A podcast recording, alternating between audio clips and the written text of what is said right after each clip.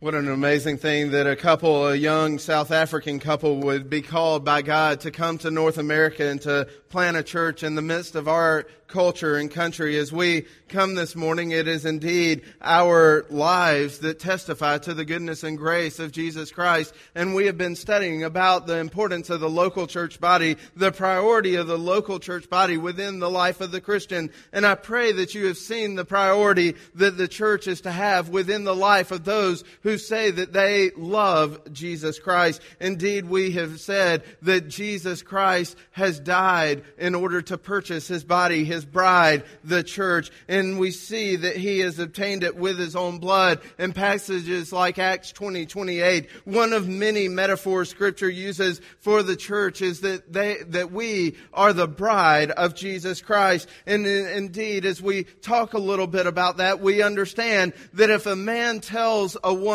that he loves her, that he's devoted to her, that he cares deeply for her and wants to spend the rest of her life with her and yet refuses to commit to her in marriage, we understand he's not really serious, don't we? Maybe you're here today, young lady, and you need to hear that fully. That if a man tells you he loves you, tells you he's committed to you, tells you he wants to uh, spend the rest of his life with you, and yet he is unwilling to finalize that by committing to you in marriage, then the man is not too serious. If he simply shows up at the house whenever he likes, uh, for whenever he likes so that he can get something that he needs, when he never emotionally invests in the relationship, when he's never, never demonstrating his love for you, never sacrificing for you, never putting his needs, your, your needs in front of his own, never financially supporting you, never taking the step to cast a cloak of love, of protection and provision over you. Listen, that man is not serious about expressing love for you, is he? That's not love. That's selfishness. But love is this. Love is selfless. Love is sacrificial. Love is willing to give up my own interests, my own desires, my own personal well-being for the sake of another. In my mind, there are two very distinct moments at which I learned what it was to selflessly and sacrificially love. No, I'm not talking about whether there are butterflies in the pits of your stomach type of love. I'm talking about true, selfless, and sacrificial love. Love that would carry another despite harming even myself. Now, the first moment at which I learned about selfless and sacrificial love in a full way is that moment that I am thinking of there on June the 7th, 2008, as I stood at the altar of First Baptist Church Barnesville and I beheld the most beautiful, wonderful woman that God has ever made and gifted to mankind. And I saw her come down that aisle and I stood before the pastor and that pastor asked me, will you have this woman in better or, or worse, for better or for worse, in sickness and in health, in, in uh, blah, blah, blah, in something. in prosperity and in poverty. Will you take this woman to have and to hold for the rest of your life, loving her, caring for her, putting her interest even above your own? And my answer was clear, and it would be just as clear today as it was three and a half years ago? Absolutely, I do.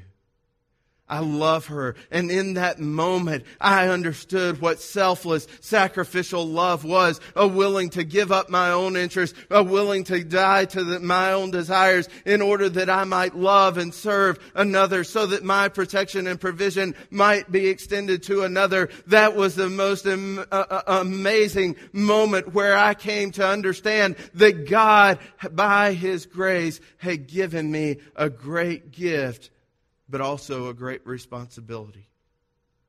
Second time that I understood exactly what love was, a selfless, sacrificial love, was that moment when I held that precious little, bl- bl- or little blue-eyed bundle of joy on December 17, 2010, when I looked down at that precious little baby as I held him in my arms for the first time, and I looked down at that child and I said, William Jeffrey Wiggins, you need to know three things. First of all, you're a sinner by nature and by choice. Second of all, you need a Savior named Jesus Christ. And third of all, you need to get a job. But you know, in that moment, I knew the protection and provision of a father that would give up even his own life for the sake of that child would be extended from that point on and forevermore.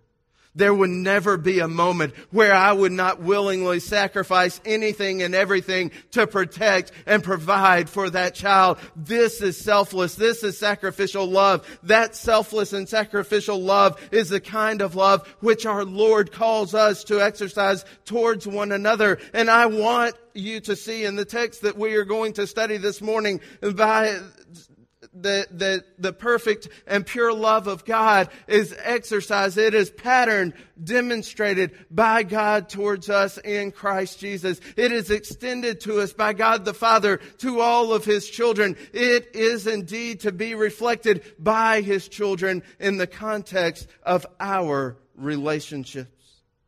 See, in other words, our relationships with one another are to be a proving ground. They are a proving ground for the love that we say that we have towards God. If we love God, if we are committed to God, indeed our relationships are the place that that is to be borne witness, where we are to testify the truthfulness of that statement by loving one another, even as Christ Jesus has loved us.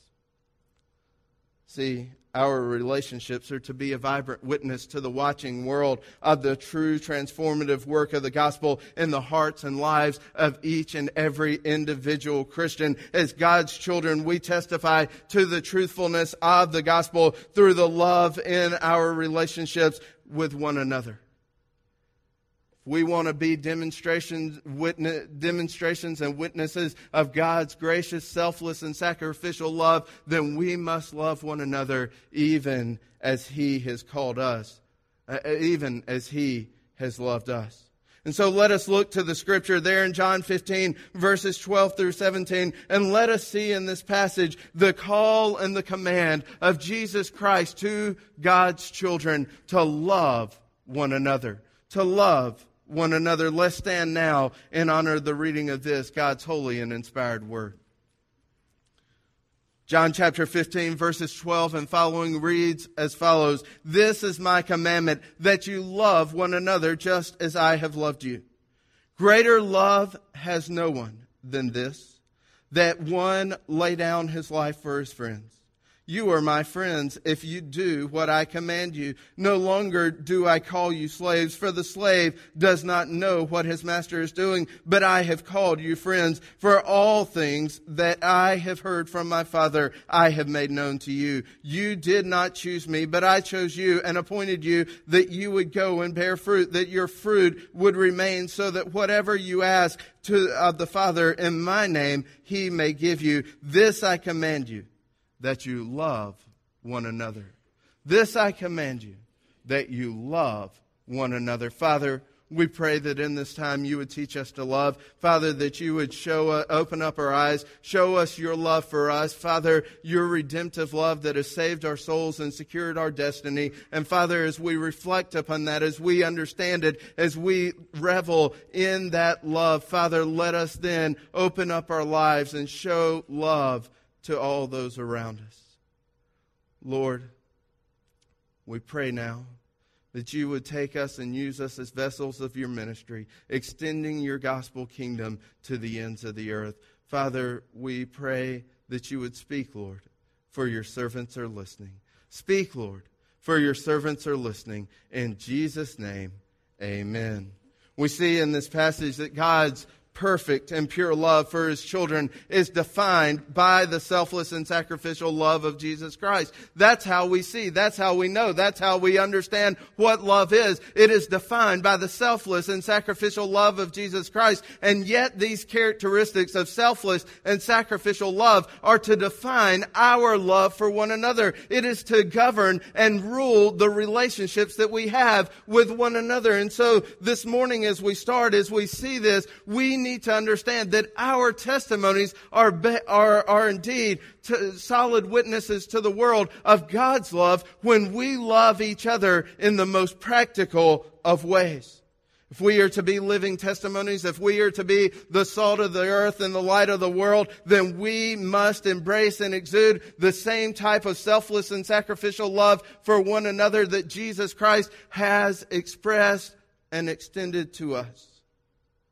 See, verses 1 through 11, Jesus says, if, uh, for all those who are abiding in Him, living in Him, we are united or in union with the true vine. We have true life. And though we may be growing at various rates and various places for various purposes in God's kingdom, we are all united in union, in union with the true vine. Then we are true branches who have true life and are bearing true fruit.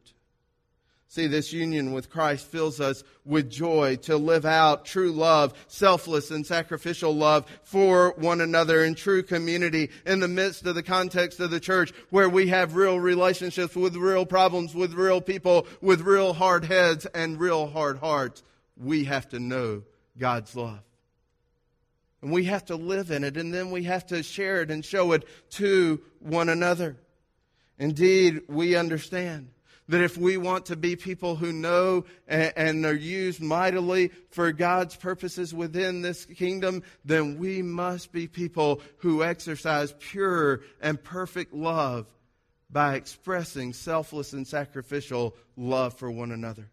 Now, as we walk through the text today, we're going to see, first of all, that we, we are to have pure and perfect love that is demonstrated, that is patterned by Jesus Christ himself. We are to have pure and perfect love that is indeed extended by God himself, and that we are ha- to have pure and perfect love which is reflected by us in our relationships. First of all, there in verse 12, let's look and see that pure and perfect and pure love is patterned by Jesus Christ. It is Jesus Christ who sets the standard. Look at what he says. This is my commandment that you love one another what? Just as I have loved you. Just as I have loved you. See, when our culture defines love, we are told that love is to be self-centered. It is to be self-serving. We are to love those who are able to do the most for us. Watch the movies. Listen to what they say. They tell us that our love should always be based on who or what can benefit us the most. Who do you need to love? You need to love the one that can give you the most. Who do you need to love? The one who can, who can just overwhelm you with the materialistic things of this world. In other words, my care, my concern, my consideration for others is to be based upon who they are and what they can do for me. That's the message of the culture. That's the message of the world. That's what Satan wants you to believe true love is. But understand, when we walk in this way, we limit our questions about our love to things like, are they nice? Are they respectful? Are they mannerly? Are they good for me? Are they what? Able to give me anything I want? And let's just be honest, far too many of our marriages were based on that one question, weren't they? Are they able to give me what I want? Are they the biggest benefit to me? See, that's the culture standpoint, but listen to what God says. On the other hand, God demonstrates perfect and pure love by loving those who seem to be unlovable. What an amazing demonstration of love is present in Christ's selfless and sacrificial love. His willingness to come and live a perfect life, die an atoning death, and rise again in glorious victory so that you and I might have eternal life. See, Jesus didn't die for those who were close to Him. He didn't die for those who had already expressed repentance and faith in him. He died for those who were his enemies. That's what Romans chapter 5 says, isn't it? It says, For while we were still helpless, at the right time, Christ died for the ungodly. For one will hardly die for a righteous man, though perhaps the good, for the good man, someone would dare even to die. But God demonstrates his own love toward us in that while we were yet sinners, Christ died for who? Us. While we were good, while we were godly, while we were attempting to be good moral people, no, while we were sinners who were separated from his eternal kingdom. Listen to what Colossians chapter 1 verse 21 and 22 say when it says, although you were once alienated and hostile in mind. What were we? Hostile in mind engaged in evil deeds, yet he has now reconciled you in his fleshly body through death in order to present you before him holy and blameless and beyond reproach. What a good, what a gracious, what a great God we serve. He didn't just leave us where we were. He didn't just, he didn't just walk past us and say, I hope you can get out of this mud pit. He picked us up. He dusted us off. He washed us up and he put us before the world to be a testimony that God loves even his enemies. Christ didn't give his life for us after we had repented and asked for forgiveness. He didn't wait until we started to seek him. But while we were still ungodly sinners, going our own way, rejecting his commands, ignoring his teaching, showing contempt for his love and his mercy, Christ came to us. Can you just imagine that? That flies in the face of what the world says love truly is. Love is who can do the most for me and who can benefit me the most. But God says, love is this. When you could do nothing, I loved you. What passion. What grace. See, there may be uh, some of us who would be willing to sacrifice selflessly our lives for the good of our family, for that beloved wife, for that beloved son, for those who are most precious and dear to us. There are very few of us who are looking for opportunities to love others in the same way that God has loved by giving our lives for those who would be an enemy. That's something entirely different from what the world says. This kind of love is beyond the ability of this world to comprehend. And yet, that's the same kind of love that Christ commands of us in Luke chapter 6, verses 37 through, or 27 through 35, when Jesus says, But I tell you who hear me, love your enemies, do good to those who hate you, bless those who curse you, pray for those who persecute you. If you love those who love you, what credit is it? is that to you? Even sinners love those who love them. And if you do good to those who are good to you, what credit is that to you? Even sinners do that. But listen to what Jesus says. But love your enemies. Do good to them and lend to them without expecting to get anything back. Then your reward will be great and you will be sons of the Most High because He is kind to the ungrateful and wicked.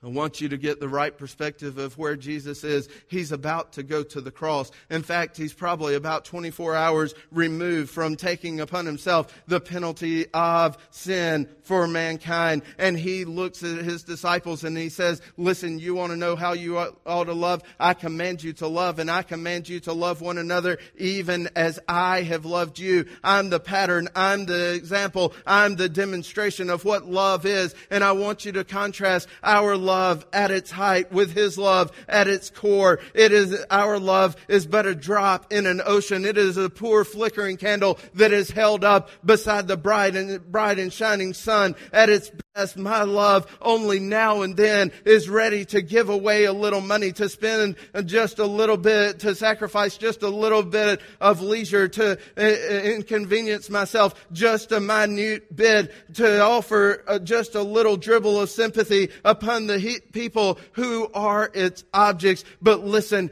Christ's love nailed him to the tree.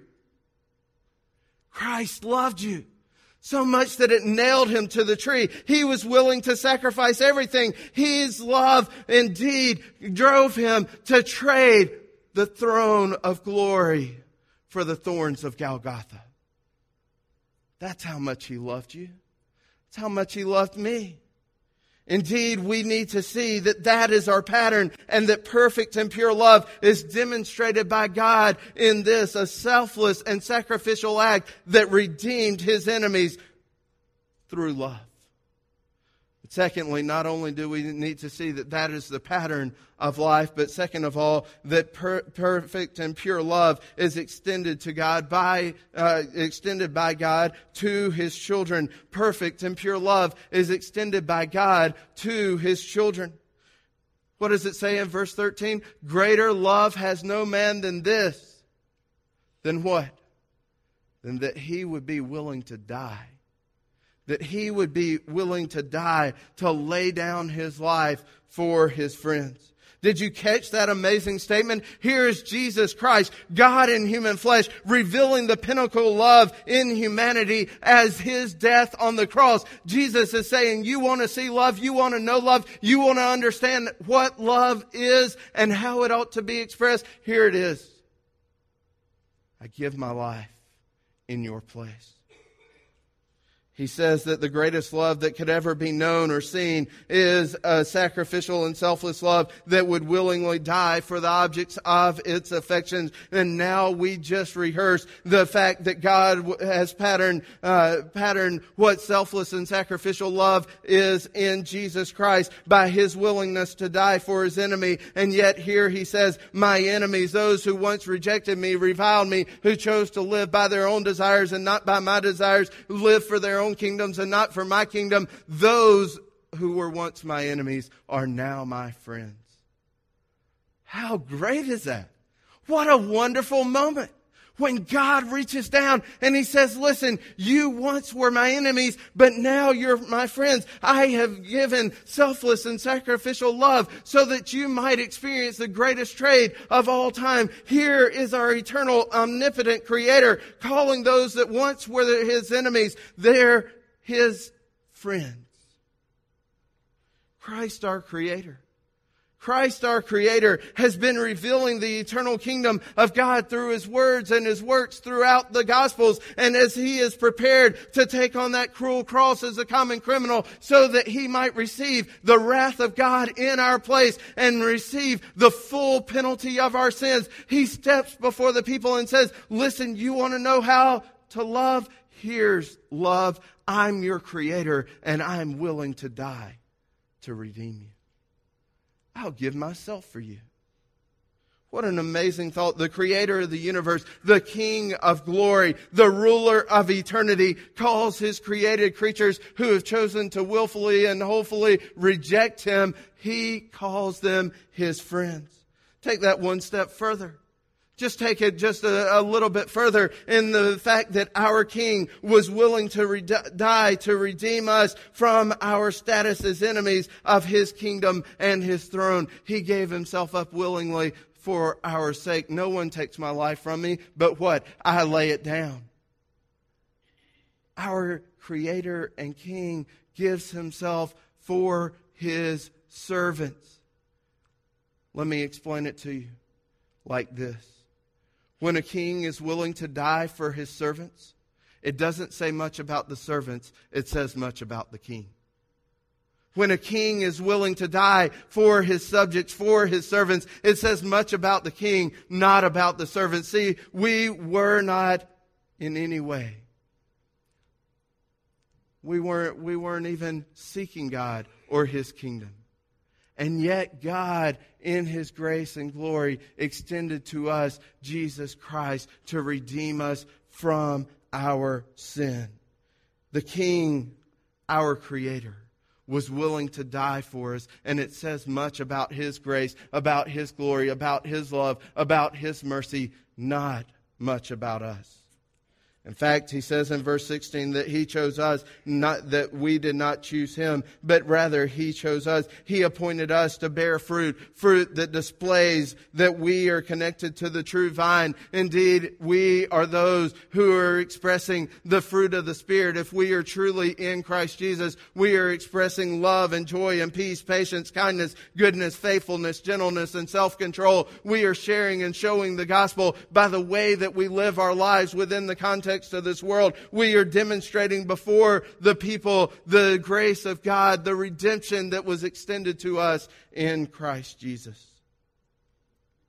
See, we will be working and witnessing for God's eternal kingdom through living our lives for His sake, for giving up our lives for the sake of those who we love and who are called friends.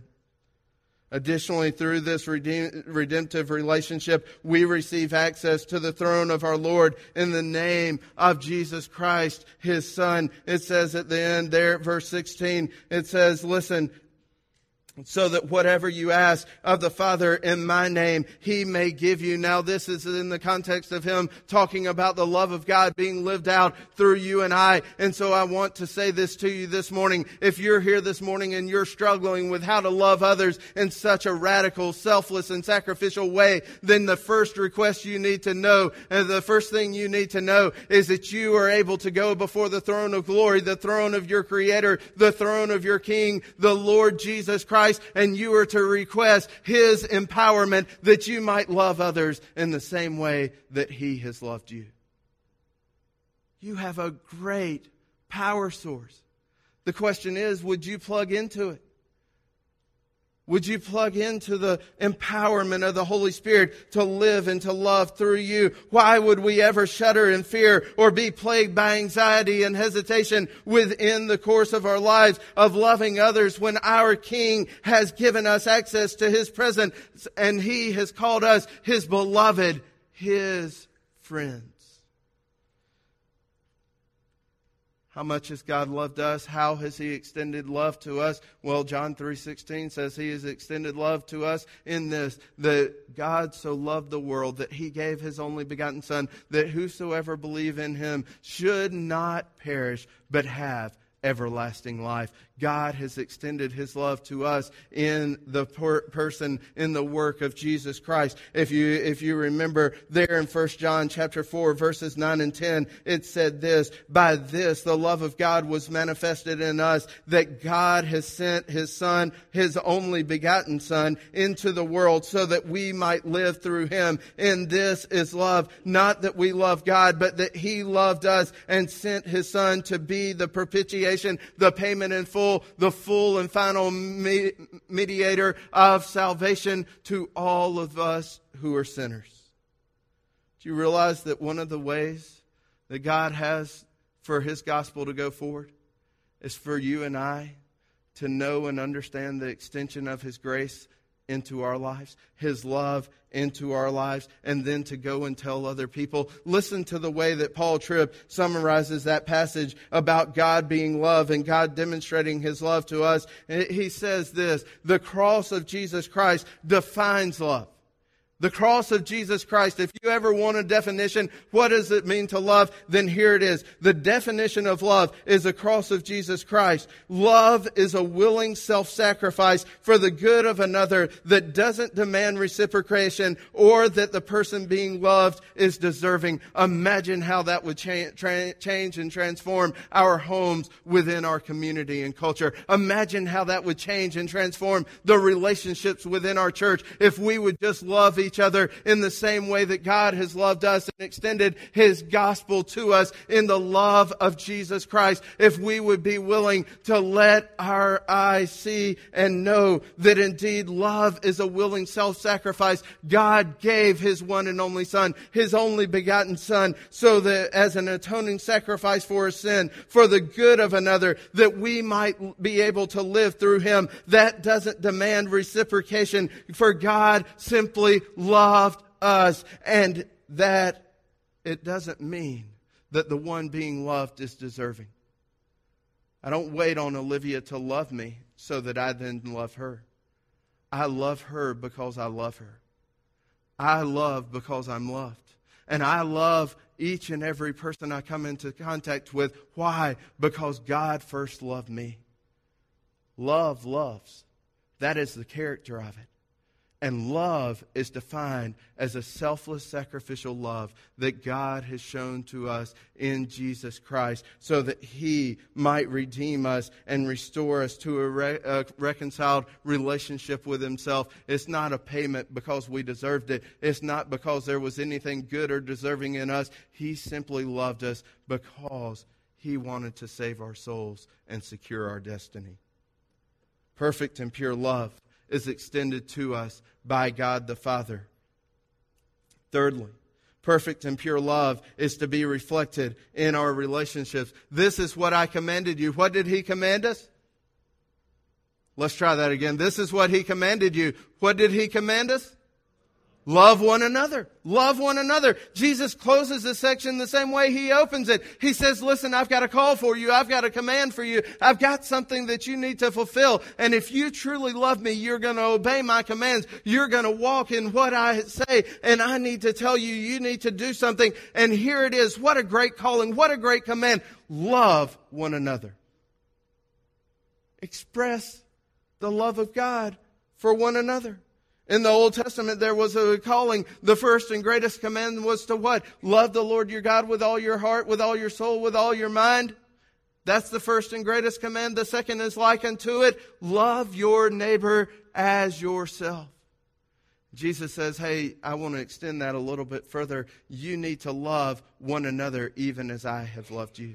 You need to love one another. You love each other so much that you are willing to selflessly and sacrificially lay down your life for one another. Listen, the Bible says that the quality of our love for God can be measured by our love for others. Do you understand that? That if you want to prove that you are a lover of God, that you are seeking Him, that you are serving Him, that you are giving yourself unreservedly for Him, then you love others even as He has loved you. In verses 7 and 8 of 1 John chapter 4, it says, Beloved, let us love one another, for love is from God, and everyone who loves is born of God and knows God. In other words, it's to be a natural reflection in our lives, in our relationships, if we truly know the love of God. The one who does not love does not know God, for God is love. Verses 12 and uh, 11 and 12 say that, Beloved, if God so loved us, we also ought to love one another. No one has seen God at any time. If we love one another, God abides abides in us and his love is perfected in us. Did you catch that movement right there? Did you catch what he said? He just said, You're the reflection of God's love. How's God going to show and share the gospel to the ends of the earth? He's going to show and share the gospel to the ends of the earth by letting you love one another and love others, even as He has loved you. The greatest testimony to the watching world of God's love and transforming power in the gospel is our lives, church. It's our lives. It's me loving Steve Brogdon. Man, that's hard. It's for you to love me is for you to reach out, for us together to share and to show the love of Christ. Indeed, church, we ought to be the most loving place in the world. When people walk in, we shouldn't look at them differently. We shouldn't shun them. We shouldn't push them away. We should run to them. And as we have experienced the love of Christ enveloping us in the gospel, we reach out and share that with others. We ask them to go to lunch. We ask them to spend some time. We ask them to come over and share our homes and to and invest in their lives lives so that we might show the love of Christ in a practical and real way so that they might see and know and embrace the love of Christ and the gospel of Jesus as well. Children and youth, how are you doing? How are you doing in loving those who are around you? Are you ministering to them? Are you reaching out to them with the love of Christ? Are you showing them the same love of Christ that He has shown you? Because you have a very important ministry. You have a very important part to play by reaching out and ministering to those who come into your Awana group, into the youth group, those who spend time with you. Listen, we need to be a church whose testimony is that we have experienced and known the transformational love of God God in such a real way that every person we meet from this day forward, we will love, no matter the cost to ourselves. Husbands, wives, how are you doing at home? Listen, the backbiting, the bickering and the arguing back and forth is not really a demonstration that you just lack a love a right love for each other. It's actually a symptom of a more important problem, and that problem is we lack a love for our Father. We lack the love of God. When we fill our lives with bickering and backbiting and arguing, and we fill our lives with talking about one another and uh, tearing each other down, listen, you know what that says? It's not that we just don't love one another rightly, it's actually a symptom that we don't love our Father rightly that we aren't living in His love. Brothers and sisters, what does that mean to you? It means that if you are not loving one another as Christ loved you, then you are not truly of God. Look at verses 19 through 21 and see what it says. In, in 1 John chapter 4, verses 19 through 21, we love because he first loved us. If one, as someone says, I love God and hates his brother, he is a liar. For the one who does not love his brother whom he has seen cannot love God whom he has not seen. And this commandment we have from him that the one who loves God should love his brother. Brothers and sisters, let me tell you, in your home, the greatest testimony of the trans transformational work of Jesus Christ in your life is how you live in relationship to your brothers and sisters. Love God, love others. That's what's being said. Indeed, if we say that we love God whom we have not seen, and yet we don't love one another who we have seen, then the truth of, of that eternal life and eternal love is not within us. Just a reading of the New Testament reveals to us God's people living in radically other centered ways. And in other words, we are reaching out. We are living for the context of one another. We are ministering in the context of one another. We are loving one another. As Christians, we are commanded in the New Testament to love one another, to instruct one another, to comfort one another, to serve one another, to bear one another's burdens, forgive one another, admonish one another, exhort one another, stir one another up to love and good deeds, confess our sins to one another, and at least 25 other times within the New Testament, we are told to love and to minister to one another. See, the church is the context of God demonstrating his love and grace to the world through our relationships with one another perfect and pure love is to be reflected in our relationships with one another. Indeed, we understand that selfless and sacrificial love is patterned by Jesus Christ, extended to us by God the Father in Jesus Christ, and now is to be reflected by us in the context of our relationships. We are called by God to love one another, and our love for one another is directly proportional to our love for God. If I love God rightly, then I'm going to love you just as he has loved me. If I don't love God rightly, the problem exists with me and lays upon me, not upon you. If we truly know the redemptive love of God, it is going to fill and flood our relationships in such a practical way that the world's going to stop and take notice and say, what's different about him or her?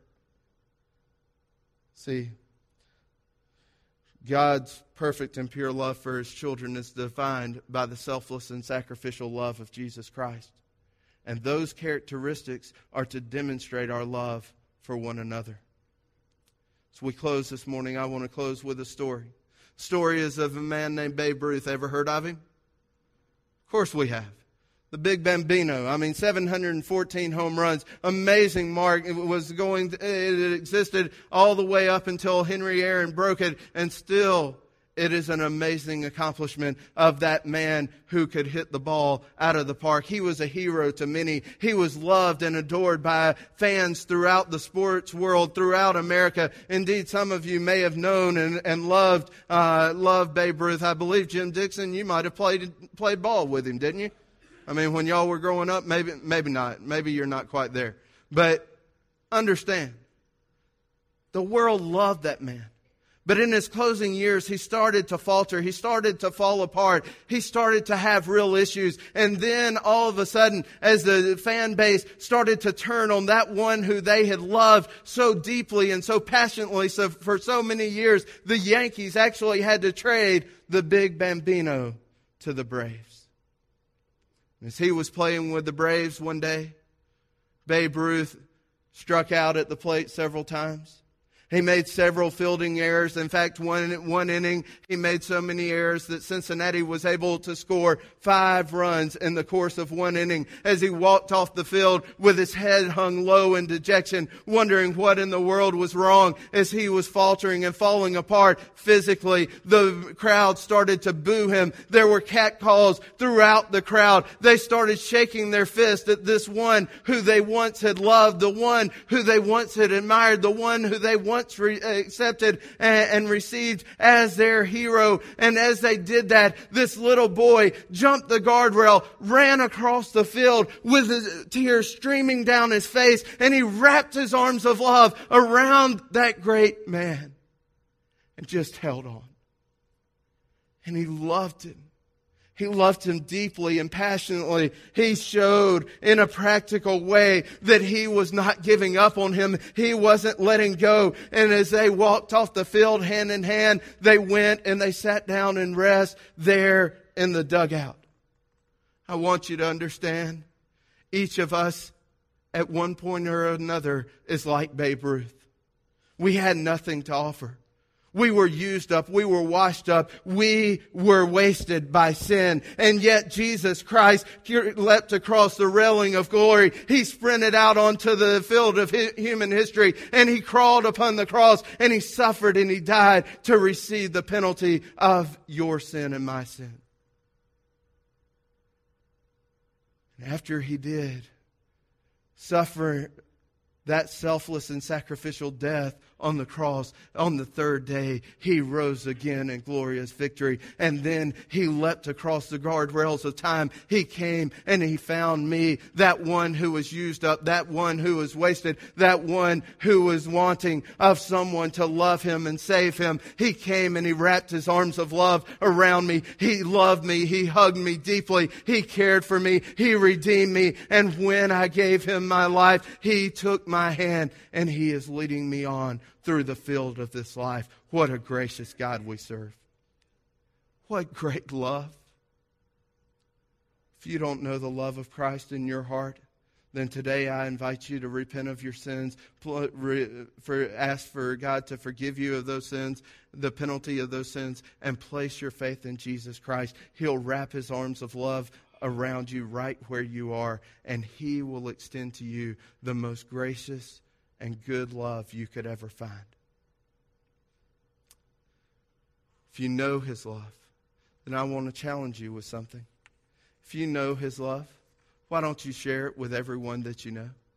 Wrap your arms around those around you, the, those in the church, those in your community who are suffering, who are dealing with hardships and difficulties. Wrap your arms of love around them and love one another just as God has loved you in Christ Jesus. Father, we pray now that you would draw our hearts to see our sin, to see your Savior, and Father, to love you more than we love ourselves and more than we love our kingdom. Lord, let us surrender ourselves fully and finally to you and to you alone.